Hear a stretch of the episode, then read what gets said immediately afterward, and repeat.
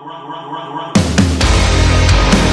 listening to the Venture Creative Podcast. At the intersection of artistry and commerce lies entrepreneurship, a space inhabited by the doers and the dreamers. Together, we'll unpack all things about business and its intrinsic creativity.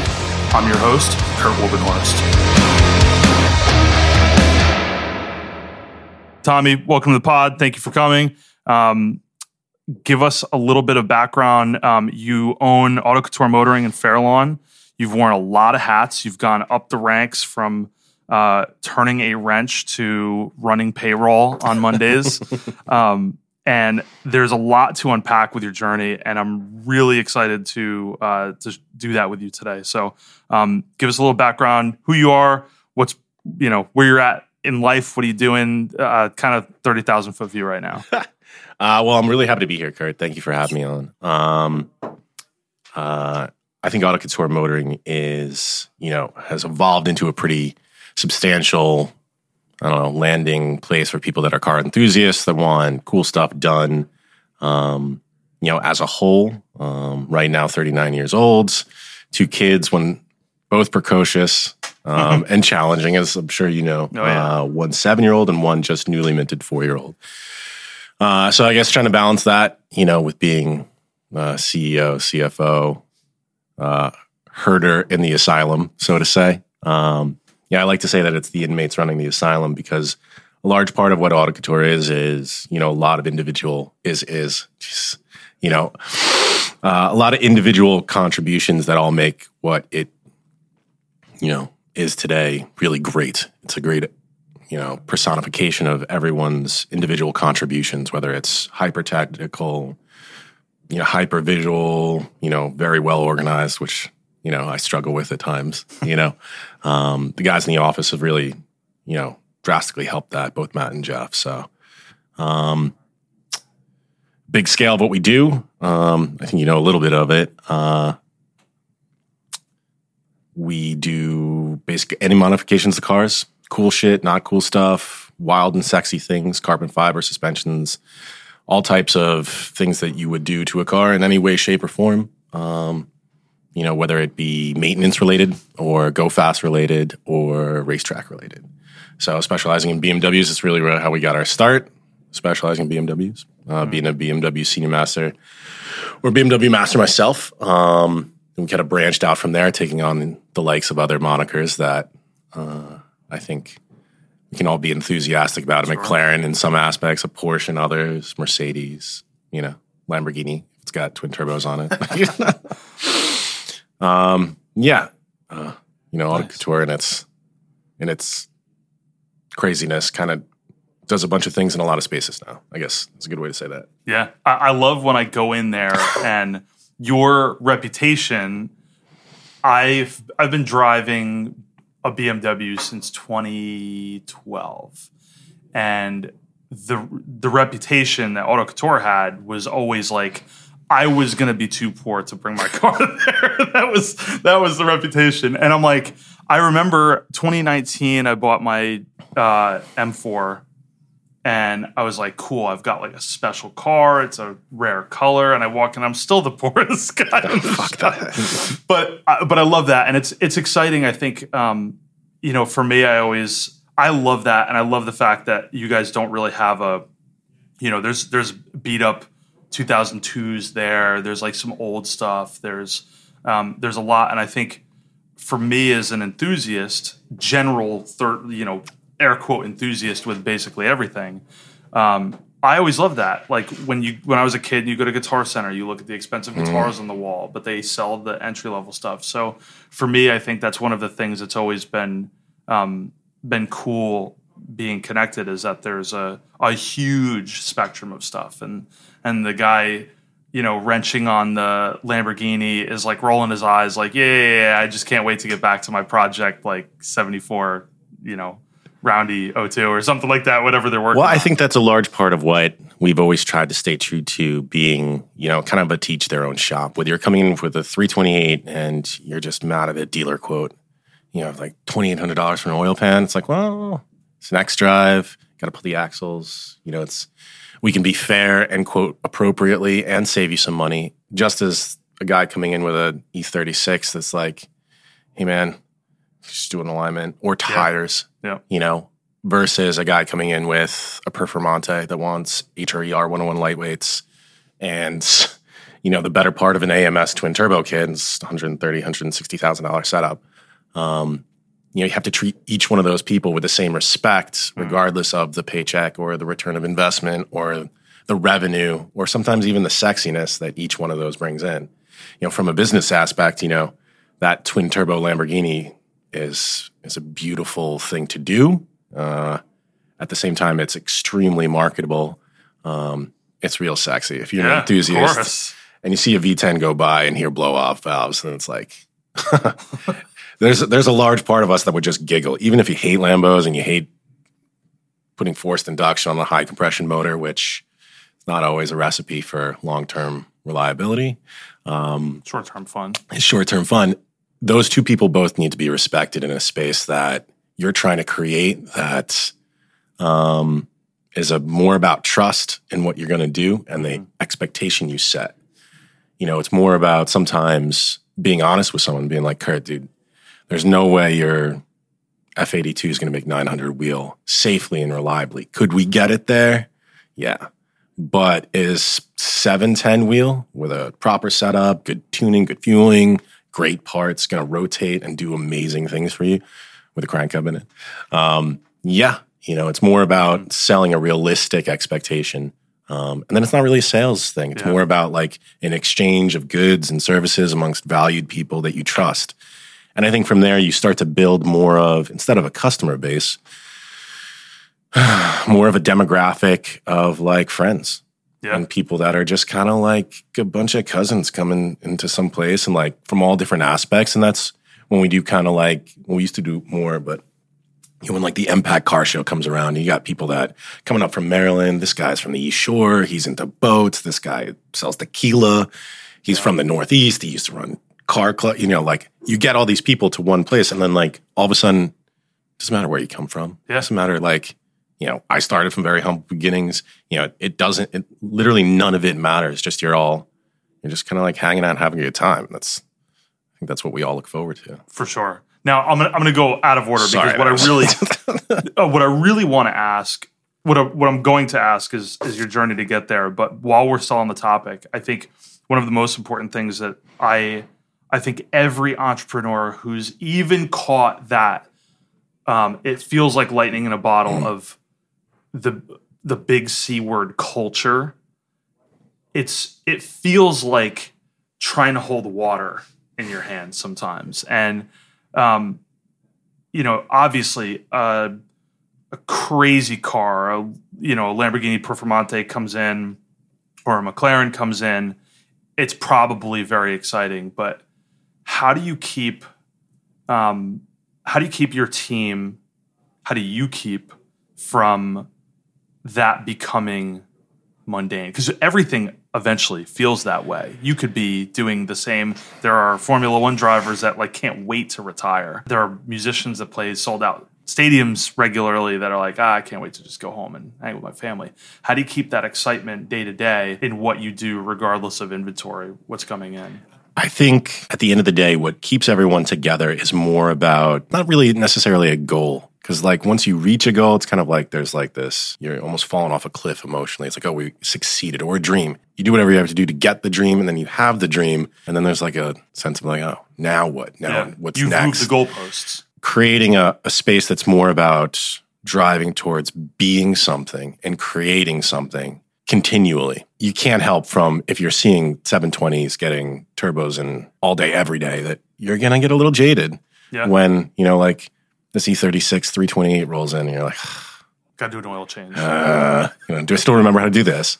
Or, you know, something like an E92 with like 160,000 miles, rod bearings. You know, it's like we do so many of them. You can't help but get a little, you know, just a little jaded. I remember when I was on the line doing, you know, all of our superchargers and all of our rod bearings at a time when, you know, we had a different classification. I was our foreman. I was the one doing that. We had an off road division. You know, this guy Jay Stromeyer was amazing tech. He was handling like Jeeps at the time. We, Auto Couture off road was a thing. Um, and we had two understudies in between us two, both doing great work. um, but not classically trained mechanics. So like we couldn't have them do rod bearings and stuff like that. Uh, I'm going back like eight nine Yeah. years now. Um, you know, it was more about creating something that you know our kids would be proud of, or our ancestors would be proud of. Some a place that you know was emblematic of like honor, not about like just creating. Oh, we're gonna get we're gonna make five hundred thousand dollars this year. Because I don't know if we're still there yet, you know, like, or we're going to be the largest independent in the country because we we did that. It's like it's not it's not necessarily about summits and Right. goals. It's more about continually creating something that kind of keeps that culture alive. And listen, there are some days that are, you know, that are rough. Yeah. You know, that like, you know, from business, it's just like you can't live and die on the sunshine. You have to have something that is, you know, and what happens when that twin turbo R8 throws a rod? Or that E92 has an oil starvation issue, mm-hmm. or there's a customer that's just showed up completely unrealistic about their expectations, even if you did everything you could. You know, We never deal with that in real estate. yeah, it never happens. People are never unrealistic. And I think a large part of that, maybe now, is entitlement about mm. what people, you know, believe they're getting or what other people are lying about. You know, in, in competition in business, you have people that, you know, will be dishonest about a lot of different things, about what can happen. And then you look like you're the, you know, you know, you're the disingenuous person in the situation when you were just trying to be honest about what your expectations could be. Right. Um, there are rough days, and you know, like I think being consistent as a leader um, in just how you address certain things, not flying off the rail, not yelling. If a tech breaks something, cool, not great, but I think Jocko Willink said it really well. It's a good arduousness and you know adversity helps us build, and freaking out is not going to solve anything. True. I remember maybe eight years ago was the last time I like really got loud.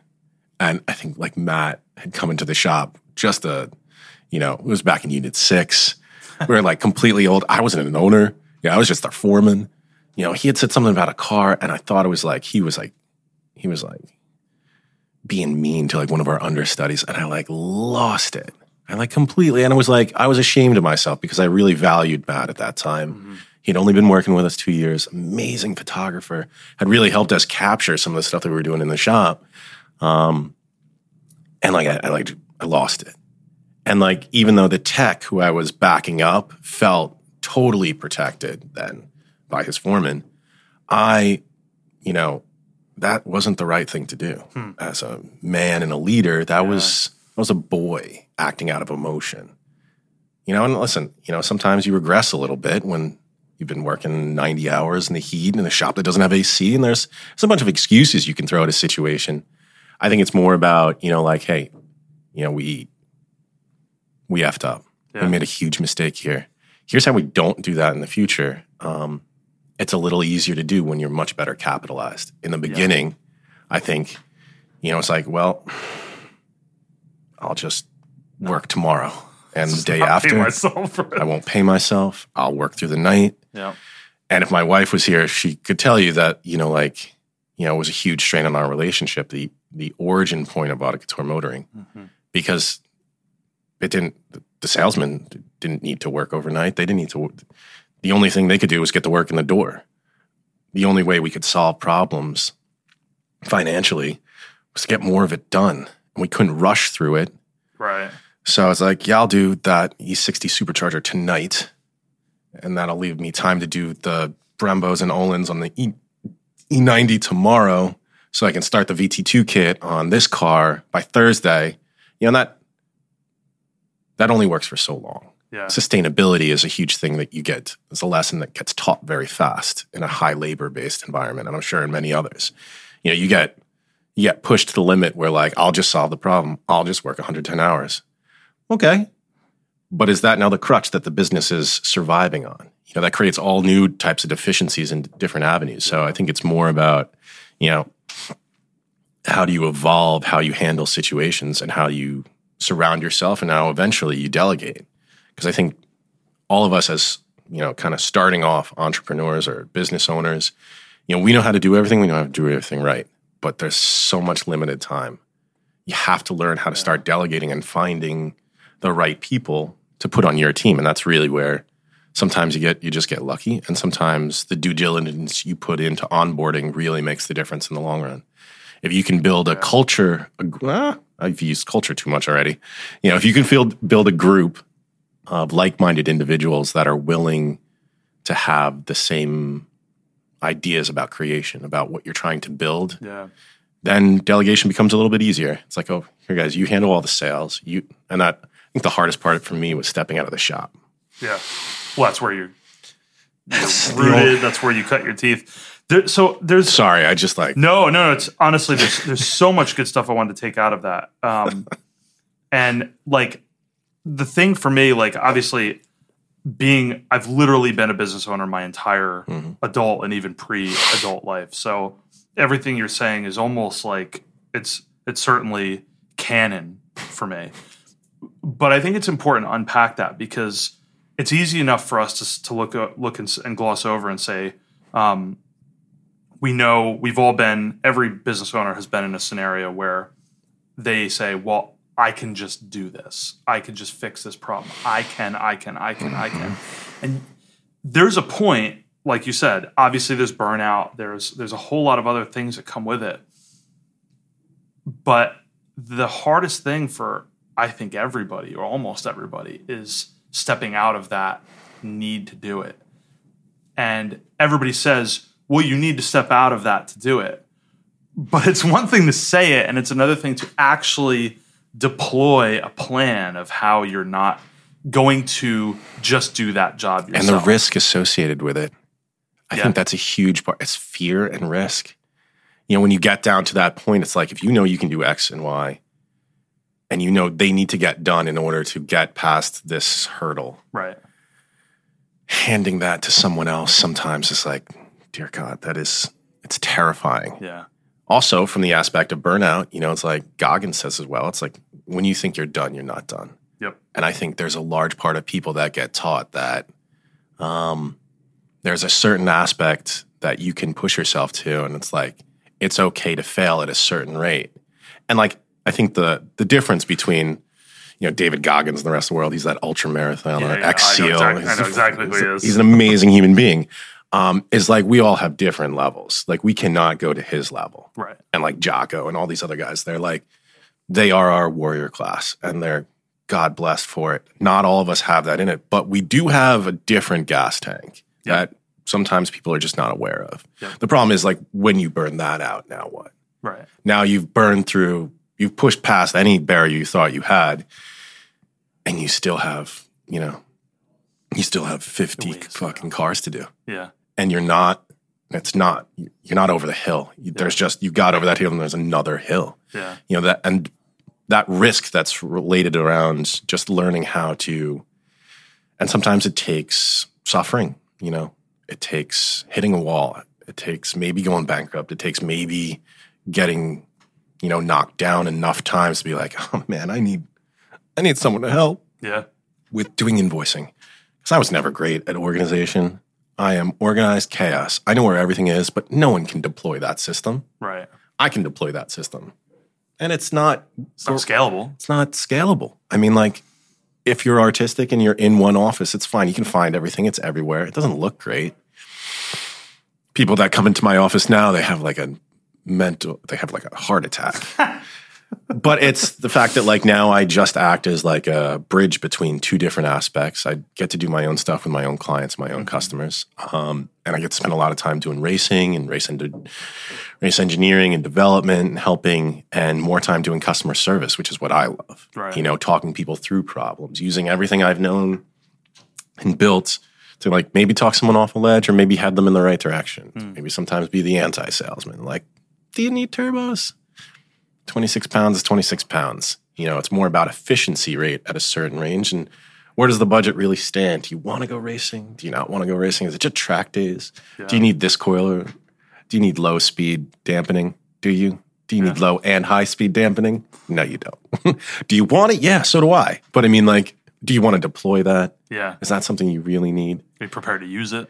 And that's also, I love getting, peeling down the way the, you know, maybe we're all onions and ogres at the, you know, Shrek said, but You know, can you tell I have young kids? You know, can you tell? All of my all of my references are currently limited to Bluey. That's my that's my current. Um, but you know i love getting to know what people really want mm-hmm. and then helping them deploy it uh, in a car in a dream in a build Yeah. you know we have a guy who's rebuilding his dad's like 71 challenger it's really important to him because he lost his dad and i can relate to that. I lost a parent at a very young age. Um, so it's something that like you're just on this emotional journey together. And that's really i think what binds a lot of us to cars. Yeah. it's an emotional connection. It was a sound we heard. It was a feeling. It was a touch. It was it was something magical that happened. First time you were in a manual car and you just nailed a downshift.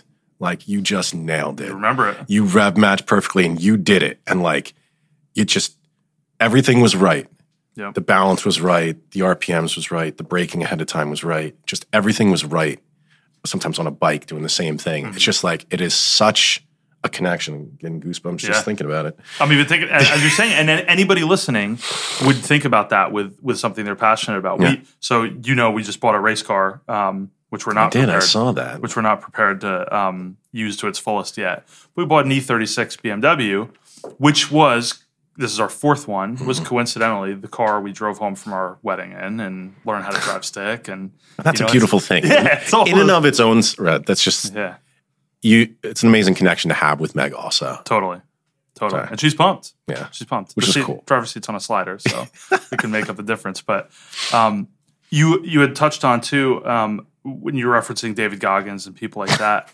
um, which is a funny thing to do. But I, th- I think it's from a business perspective, it's important. Um, you were uh, you were talking about like you know kind of getting over that threshold, knowing when to knowing when to like um, push through. Funny thing, like I I've just had this realization with stress. It wasn't like you, everybody the world always says well you need to offload stress. You need to off you know you need to de-stress. You need to do what you can to de-stress. I'm like but like I, I i realized and you've probably had the same realization at some point it's not that i need to de-stress i just need to my baseline of what stress is just needs to change because i could live with that stress there's a lot of people live with a heck of a lot more stress than that i just need to be able to manage that same with the risk tolerance and all that stuff Yeah. too let's let's pivot a little bit. I want to talk about i feel like you go down every uh, every possible rabbit hole. Um, I do want to talk about your passion stuff, connected and outside, and all that stuff. But let's talk about a little bit about your journey to entrepreneurship. I think more entrepreneurs than not, more business owners than not, um, didn't necessarily set out to go on that path. So, um, how did you how did you get there? What was it you were you you mentioned earlier? Um, you know, master master BMW tech. So I assume that it may have started there, may have started earlier. What is it? What what is that? How does that journey begin? Um, uh, let's let's run through this as quickly as possible. Um, after high school, I was kind of on my own. Um, to make the previous four years summary just go faster than it ever needed to be. I lost my mom when I was very young, unexpectedly to cancer, and then kind of had like a rough and tumble, dips and valleys from there on until all my friends left for college, and I was like, oh crap, you know, like my support structure is gone worked a bunch of odd jobs and was like ended up back in my paternal grandparents' home. My grandfather had been he graduated from Casey Jones School of Aeronautics, World War II B twenty four mechanic. My father, who I was estranged with at the time, but have since rekindled with, um, was with Volvo Cars in North America most of his life. So I grew up around cars and around mechanical people. You know, my godfather, Galen Runner, was like ran the warranty department and the service department at at Volvo as well, and they were all into bikes and like all this cool stuff. So I was around things that bumped rocked or was cool to me. Mm-hmm. We went to air shows. Just I was in, I was enveloped in everything mechanical. It's just I didn't know I wanted to do it. And my grandmother finally said to me, as I'm riding my bike from Ho-Ho-Kus to Allendale to pump gas at six thirty in the morning. It's a terrible plan. I was such an idiot, you know. I was 19 year old, you know, just you know, just I could just do this. Um, she's like, "What do you want to do?" I want to go to Lincoln Tech. We can't afford it. She's like, "Well, I asked you what you wanted to do." I was like, "Well, I want to go to Lincoln Tech." And at the time, you know, as corny as it sounds, you know, that scene Dom Toretto from Fast and Furious. If you can find a tool in this garage, if you can't, you, whatever. I'm butchering that line, but there was something about like that garage was a was a family environment, and that's what everyone came together to be a part of something that they were creating that was awesome. Not robbing shit and doing all this weird stuff that was rated around the car culture that you know that evil Yeah. you know badass stuff was still kind of sexy, but like I wanted to go to BMW step program, um, graduate from BMW step, um, and then rock out at the dealership. So went to Lincoln Tech, worked a million hours a week to afford it, uh, which was great. You know, um, got in at Harley Davidson while everyone else was taking jobs at R&S Strauss because I loved bikes. My godfather was working for Harley Davidson. He's like, "I'll get you in sweeping floors, but the rest is on you." Um, and he used to come in every time when he was around. He'd go faster, faster, faster, and it was like, "All right, you know, I get it. I'm moving as fast as I can, Galen." You know, but the environment there was very interesting. Um, Harley Davidson at the time was run by Liz DeGeneres, She's a badass woman. Still had a lot of HA traffic, and she managed, you know, four different groups of people. And I looked at her as a 20 year old and quite amazed at how she managed it. New and used vehicle sales, which motorcycles, motor clothes, which was the highest grossing part of the business, a huge parts department run by clothes. motor clothes. Hmm, interesting. Yeah. And then I just started like Ferrari. started picking up things from business. I didn't realize it at the time. And then, of course, service, parts and service. Um, and Jimmy Castor was like this amazing service manager that managed this entire line of epic mechanics. Epic, not because they were all amazing, but because of their personalities and what they brought to the table. I was like, man, this is like really cool to create. This is just how it happened and how he managed it. Um, and then after graduating Lincoln Tech, got into BMW Step. That was BMW's very intensive training program. Graduated BMW Step, went to the dealership, Park Ave BMW, was there for quite some time until I finally was like, I don't agree with this business model. I had started two businesses on my own. We were fixing up um, and restoring Jeeps and off road stuff in my best friend's basement. We were doing some racing. Um, and then I'd started this other, like, kind of like cool research thing about acoustics because I was always a perpetual nerd Interesting. you know, I just wanted to learn more about it. Um, I thought I could make like things fly and float by using sonics and acoustics and frequency stuff. It never worked, but like I was just a perpetual nerd, That's cool. Um, you know. And then I was just, this is this is just wrong. And if you look at the BMW book, it was, you know, you're constantly up against red tape. The cars were very well engineered, but from BMW's aspect down, you know, there was someone who wrote the book on what a flat rate unit is. In our world, we just called them FRUs. And that's how the technicians were reimbursed for the work that they did. And sometimes it seemed totally fair, like, ah, cool, I'm getting like two four to do this. And everyone was paid by how much hours. And then there were some that there was just like, there's no, there's no effing way. You know, with every tool smashing things together, there was no way. And then they kept squeezing the noose a bit, what you were getting accommodated for. And then it was just like, also, a customer come in with like an E38 7 Series. Beautiful car. They'd had it for like 10 years. And the service writer would come up with a price quote that just seemed like wrong. Yeah. And I mean, like, I grew up in Allendale, but we were poor as shit. You know, like, Yeah. you know, we stretched a salary as far as they could. My mom was, you know, did everything she could to try to keep my I'm a twin, an identical twin. So there was like two crazy feeding frenzy lunatic Italians eating, you know, drinking a gallon of milk a day. You know, we were we were insatiable young kids. So I mean like um yeah, it just felt so wrong. It felt greedy. The whole model felt wrong. You know, like these guys are making 150k while these guys are kicking their, you know, destroying themselves, trying to move as fast as possible for 75, 60, maybe 80, 90 as far as the techs are concerned. While service riders are walking around in the air conditioning making six figures. We're like, what is this is so wrong? And the people were getting treated unfairly. Everyone was a number. Didn't care about like Mr. and Mrs. You know, so and so. They were just they were just rolled over to get the next one in. Rolled over. If there was a problem, never our fault. F you. Unless there was like some crazy smoking gun, no one was like really properly taken care of, and the price points were astronomical. It was all about this, this like evil empire of like money and revenue and money and revenue. And I was like, dude, this is fucking terrible. Yeah. At the same time, I was running those two businesses on the side. Um, I was like, I'm done. And we had been clashing heads for a while. I had run the warranty department there for a while. And I was just like, I'm it. We were just going in different directions.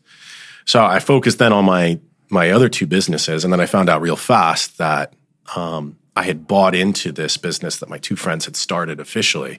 That was a mistake, uh, and like it was a good learning experience. But like three friends, all with three different ideas of what a business should do, three different goal sets, mindsets, and work habits, and maybe add in ethics in there as well.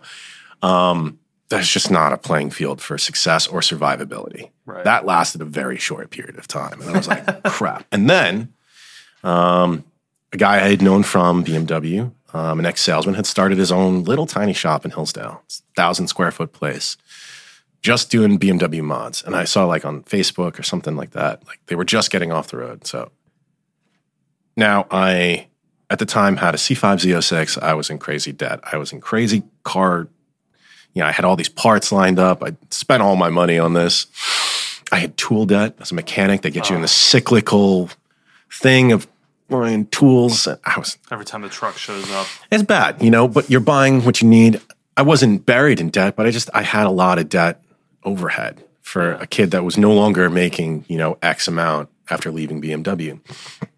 So I, the first huge jumping off point in my career, I was just like, I'd found the girl that I wanted to marry, and like I hadn't told her yet.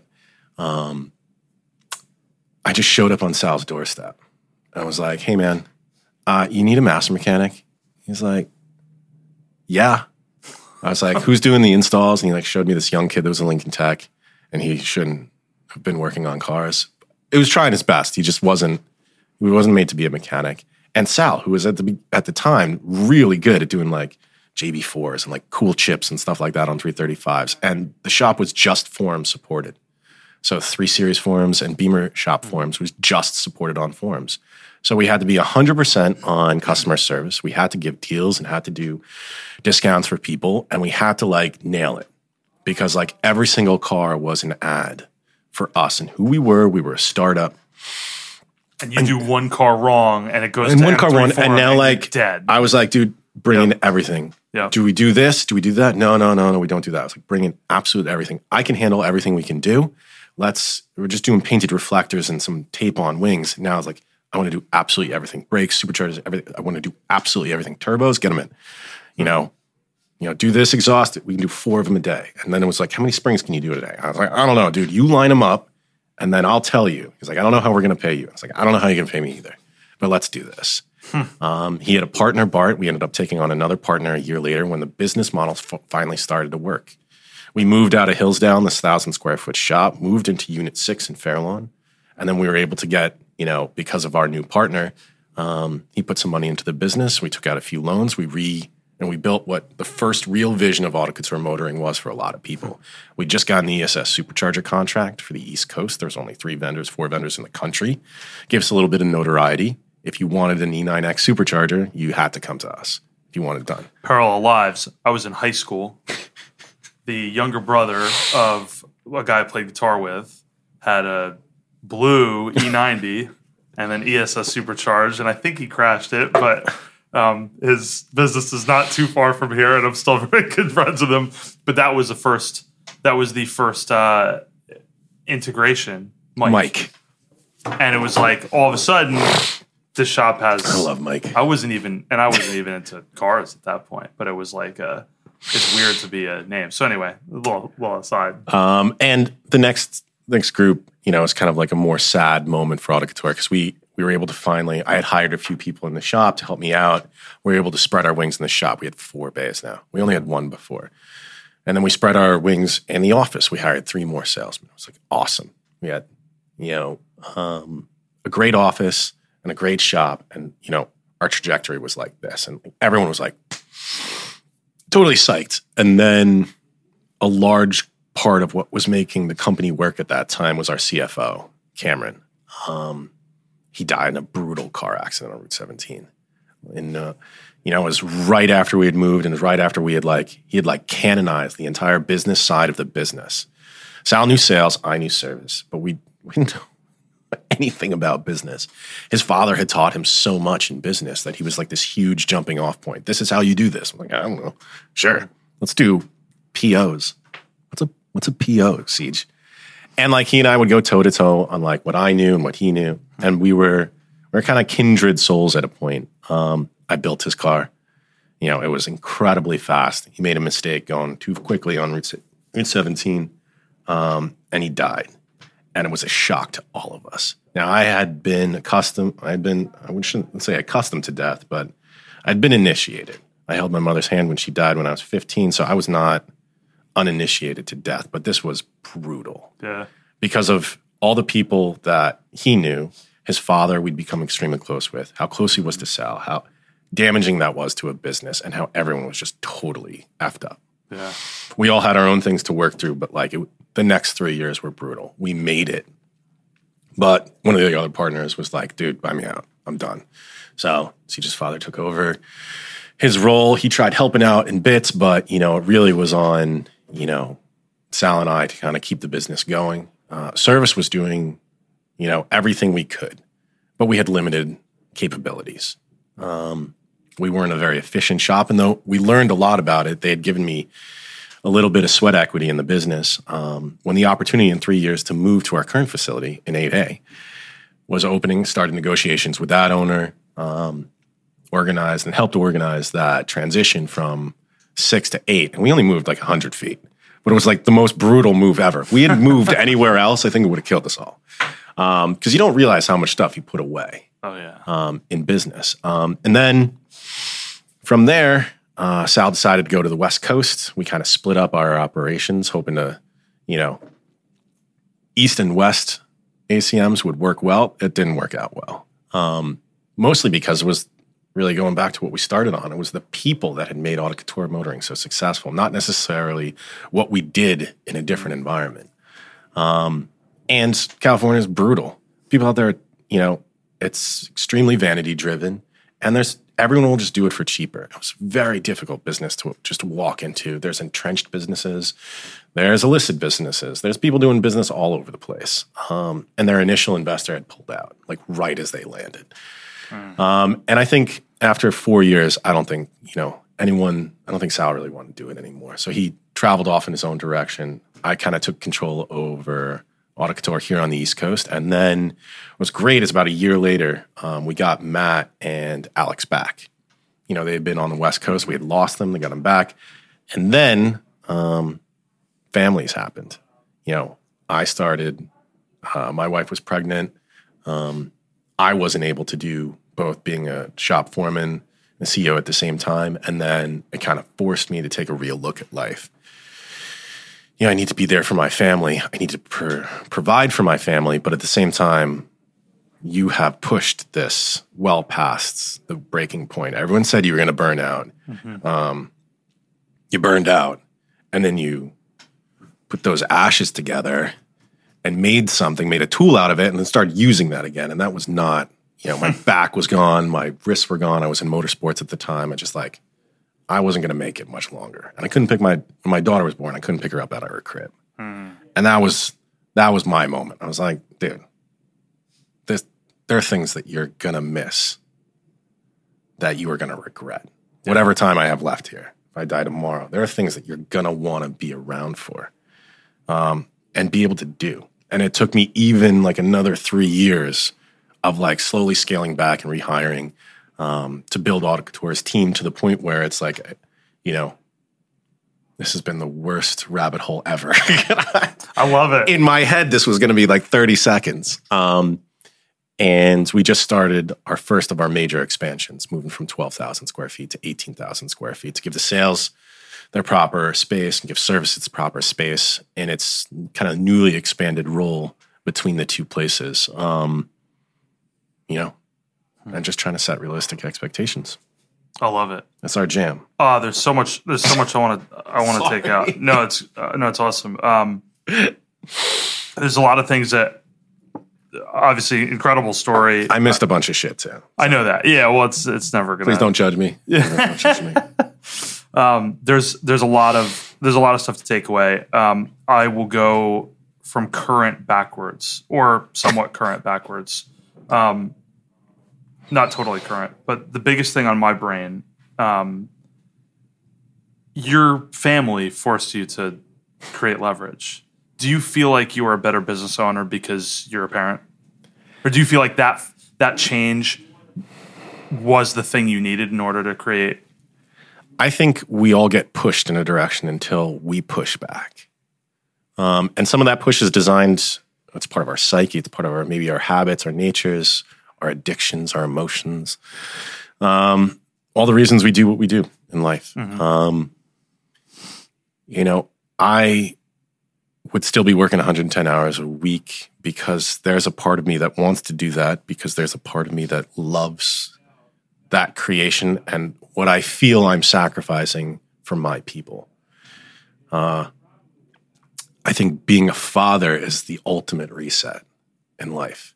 When they hand you that child, all of a sudden, you know, I think the reason I married my wife is the first person I found I loved more than I truly loved myself. Um, so I was like, she's going to stay, hopefully. Please, God, say yes. Please, God, say yes. Um, but when they put that baby in your arms, all of a sudden it's it's a different type of reset in life. Um, it's not that I love her any less, but now I love something with this whole other aspect of. I think of it sometimes in levels, right? So you go through your entire life and new experiences give you levels of like that was my most joyous moment. You know, seeing the sunset and like Dave Matthews Band play at this concert. You know, that was that was pure joy. Or like this racetrack or this love affair or you know find this person that's all of a sudden that child now automatically resets at least how i looked at it all these new levels in life joy happiness fear adulation intimidation um, and the first aspect i took from that was like i have to go even harder to protect and build an environment that can shield this person and create a possibility of some future for them Yeah. Legacy. Legacy, you talk- right? You talked about it right at the beginning. You talked about your work. There's so much I, I could we could talk for for hours. Um, you talked about your work in terms of legacy, and you were you were describing that, thinking about that. It seemed prior to even parenthood. No. So it's it's not surprising when all of those things put together. But most people don't think about legacy then. At least not turning a wrench. You could be from a shop perspective, you could be just in a thousand foot shop, a thousand square foot shop doing painted reflectors, or you could be doing this massive eighteen thousand square foot enterprise that you've created. But you've you've chosen that because of legacy, and you're talking about your kids with legacy. I think that's so cool that they're they're so interconnected for you. Well, I think the first aspect is, you know, what you get taught. Like my grandfather was B 24 mechanic, right? So, like, B 24s, beautiful bombers, you know, split tail versions of the B 17s that everyone is a little more accustomed to. If he got like an aileron wrong, like 16 men fell out of the sky. And he always used to talk about when we were downstairs in the basement, like when we were tinkering on like motors that would never run again because the man had lost his mechanical talents later in life. Sad to see.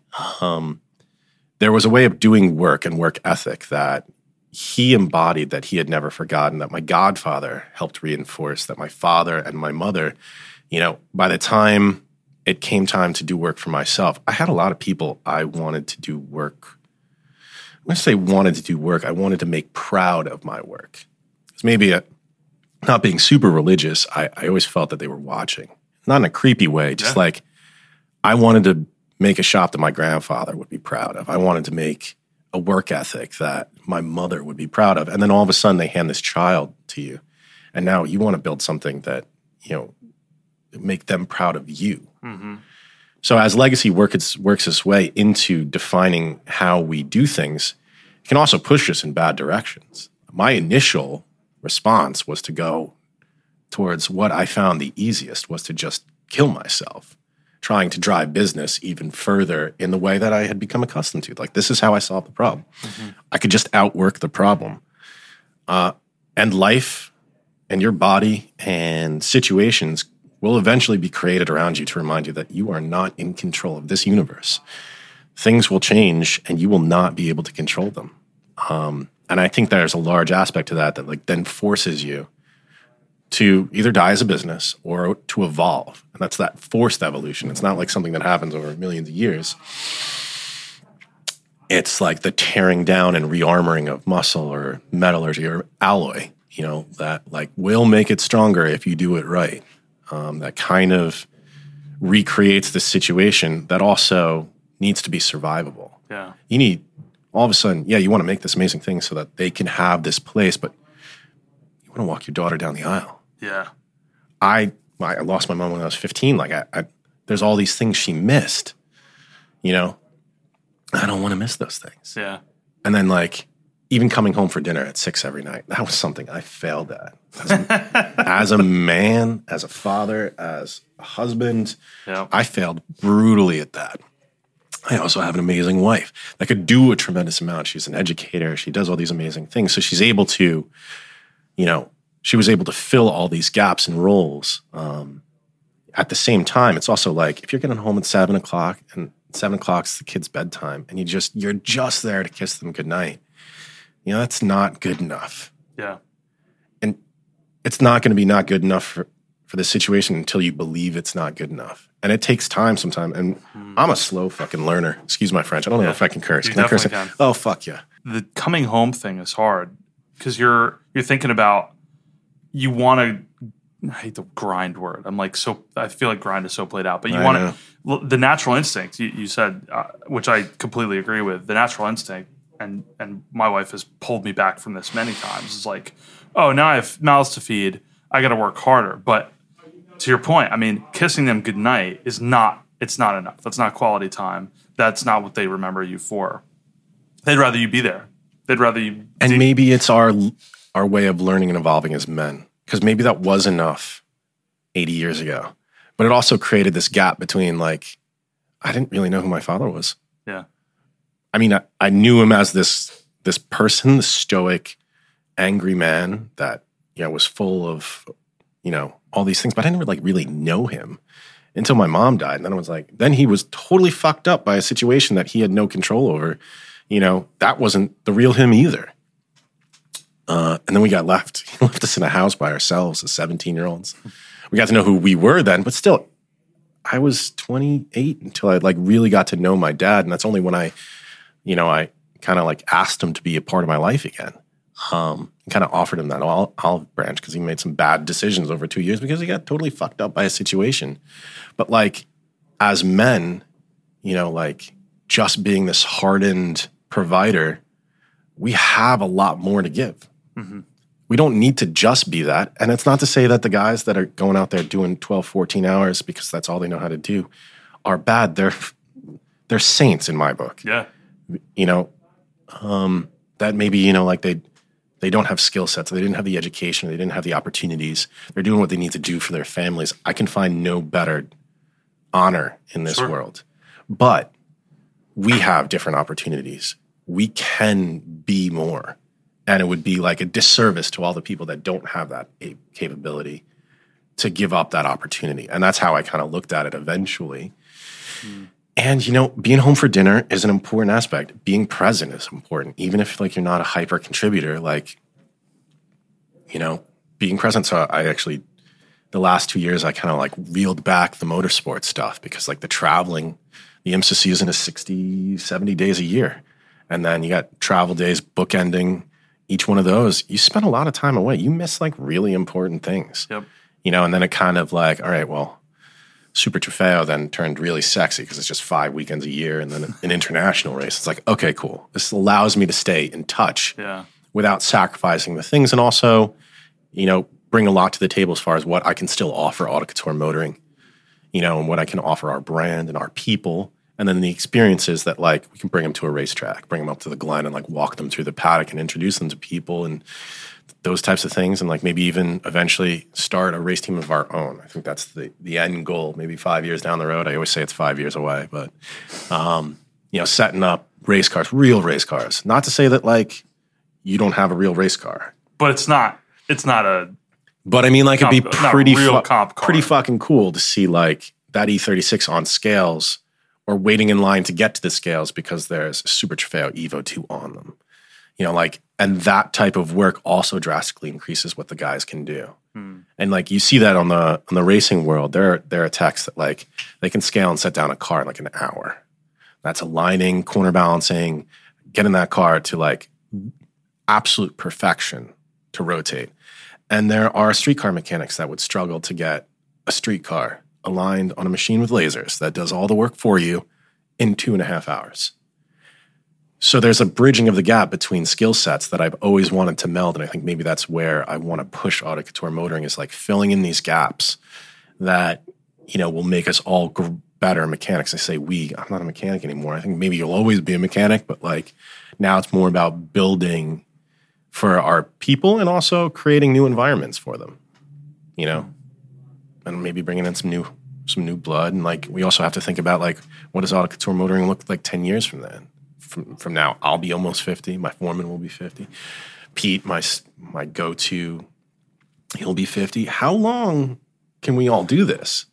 You know, Yeah, you got to think about the future. Think about planning. Think everything personnel. hurts and i've been off the line for like you know like everything hurts i'm like maxing out on turmeric and ginger and Not oh. enough you can do. there's just and i'm not you know i'm not beating myself up in the same way the guys are. So i'm constantly looking at that situation. As like how do i lower their workload or increase their increase what we can build around them as far as tooling crazy new mm-hmm. stuff and like almost a new age of Autocouture Motoring. Like we have some badass young kids too that are all under 30 that are doing great work. So like how do we transition between the bridging of skills to oddly recreate the shop that I found at Bergen Harley Davidson in 2003. That is the. I mean, that is a huge component, though. Like, Weird 25 year circle. yeah, but but it, that is that is the the a, a major component is figuring out how to create that the the correct synergy. This is business. This is music. This is a Yeah. shop. This is whatever. Creating that it's a race team. Creating that synergy between um, youth and experience because you can't be an experienced youth and you can't be a youthful you can be you can try to be youthful and experienced but And maybe there's some Renaissance people out there that are the exceptions to the rule. But if you have both those books open and you can you can fold them together, you could create something that's quite sustainable. And even if it's not, even if it dies 15 years from now, 10 years from now, 20 years from now, I think of it as people as like, well, what are you going to do after Autocouture Motoring? Because you should treat every job like it's going to end sometime. Someone once told me, um, you know, kind of summarized that idea for me. It's like, well, what am I going to do when Autocouture is over?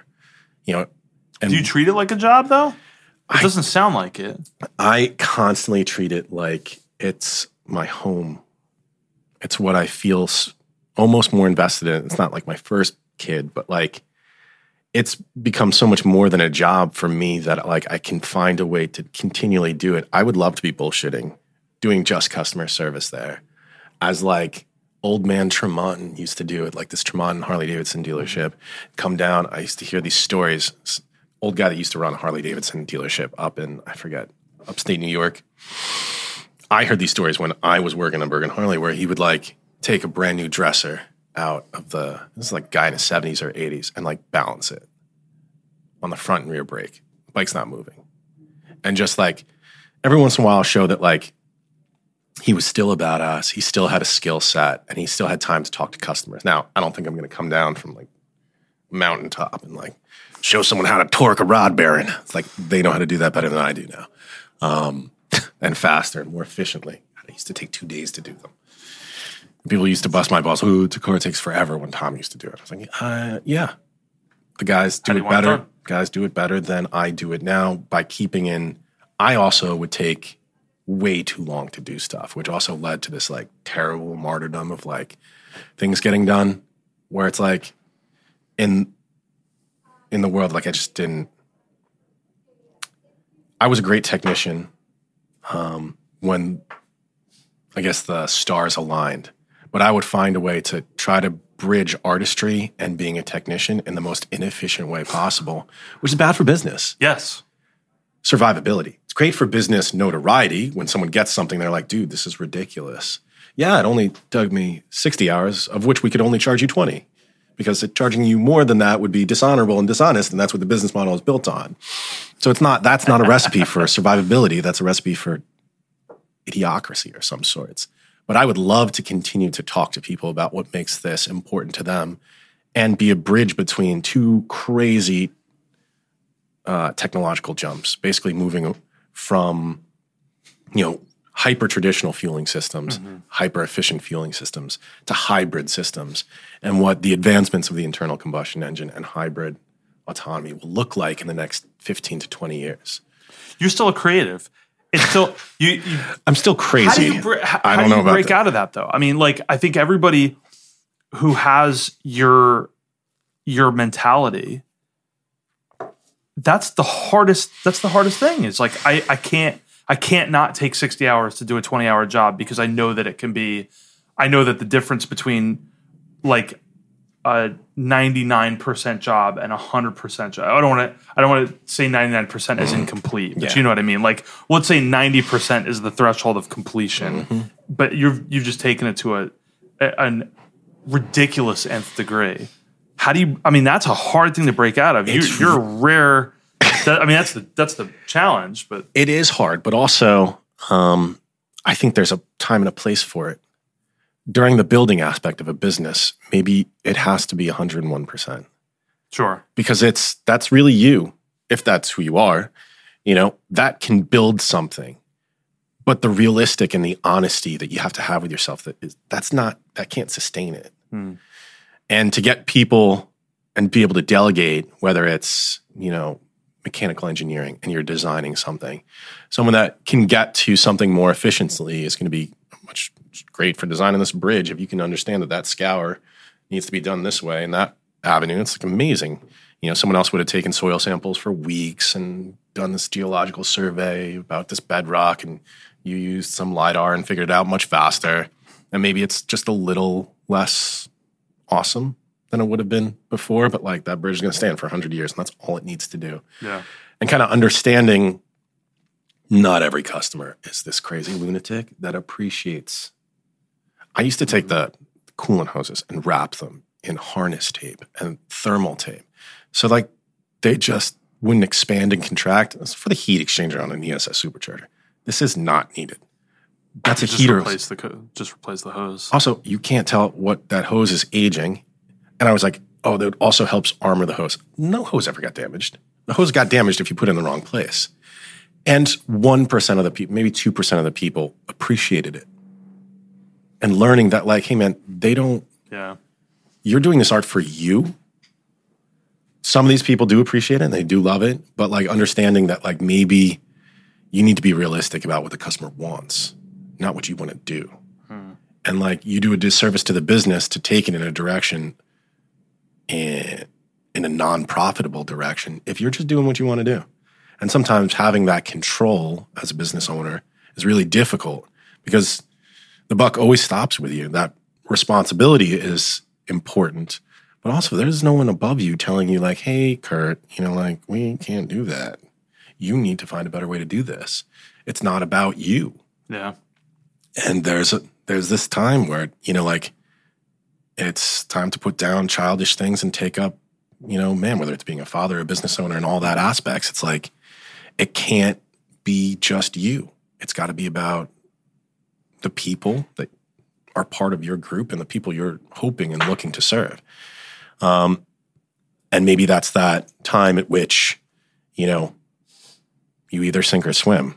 If you can find that, not everyone can find that. A lot of people just yeah. travel down that road and the business fails and they're like, oh man, I don't know why my brother got into a business and like thinking it would be all gravy, putting this amazing amount of customer service behind industries trucking, when like no one cared. And like he didn't scale it in a way that would protect himself against these major companies he was dealing with. And then they, they just pushed him from W30s to W60s, W60 to W90. And then all of a sudden he couldn't capitalize from the interim. And like he wouldn't see the forest for the trees. And that's difficult. And I, yeah. I didn't see the forest for the trees until I got beaten out of my hands, my back, and like my life. Yeah. You know, and sometimes being honest with yourself is the hardest aspect about being a business owner because you can convince yourself of pretty much anything. You convince yourself into this position, right? It's a beautiful place we are. Yeah. You know, it didn't start, it didn't come to fruition because like you're easily convinced that, you know, it's not going to work. Right. You know, a large part of what makes us successful is our um, is our confidence that you know we can find a way through this. We can make it work. We can make it work, or we can find people to help us make it work, or there's some aspect in there that like you know failure is like just it's not that we don't know what it is we just it's not easily found in our rolodex Yeah. dating ourselves rolodexes Yeah. I Um, use the term all the time.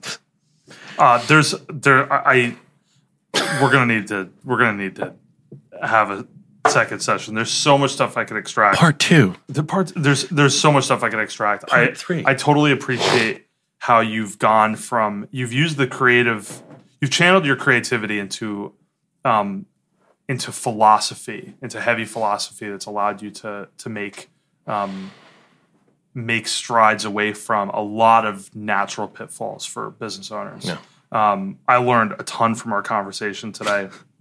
Um, what just to kind of land the plane what are you doing right now that um, people should know about um, why you know they should go to you for certain things what's like right on the doorstep um, and maybe sprinkle in i know I, I heard the race team but maybe sprinkle in a little bit of dreams uh, ahead of time um, we just finished our first major expansion moving from 12000 square feet in unit 8 to uh, beautiful new office space and warehouse space immediately next door. We just finished cutting two doorways in between the two spaces, going from about 12,000 to 18,000 square feet. So customers now have a beautiful sales office and a beautiful waiting room they can come hang out and while the car's getting worked on, something we never really had.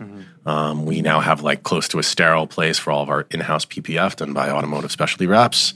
So they have like a five or six bay place, and we have expanded storage for our e-commerce business, which has been an ever expanding, ever expanding aspect of the business. Um, and we'll be retooling the shop to match the new footprint as well. So we got a lot of expanded capabilities. I'm getting back into motorsports this year with NTE. Um, They run a very badass GT3 program in Lamborghini, um, and as well as Super Trofeo. So they'll be taking on hopefully six to seven. I've been told Super Trofeo things get all crazy when it comes to fruition. So a decent amount of brand new Super Trofeo Evo 2 cars um, competing in Lamborghini Super Trofeo North America. super cool So after two years out, uh, you know, got to get back into it. Um, so hopefully, Autocouture and I can have some cool aspects in that range. Um, and looking towards the future, uh, you know, hopefully bringing on you know race cars in our own facility, either building, supplying, updating, or having our own race team. And eventually, two or three years out, um, we have this idea of building our own singer esque BMW. So using something badass like, let's say, a Carbon S65, just to make the greatest motor sounds and capability and live warranty, and like an iconic E9 chassis. Kind of like our own take on what Singer has done so well, but putting our own flair into it. Hmm. So very cool maybe get a sales place to sell those too. Five years, maybe. That's awesome. That's awesome. Cool, man. Well, thank you so much for coming on. Uh, I, I learned a ton. Um, I think this will be. Uh, I think there's a lot of great takeaways for the for the creative, for the business owner, um, even somebody within um, your industry too. To you know, you guys are a, are a standard for sure. Um, when I sold my F80, the fact that it was served that I had any service records from ACM was a really good thing. um, that's awesome. It's a great great way to be uh, be represented. So uh, thanks for coming on. Really appreciate it. Appreciate it, Kurt. Yeah, man.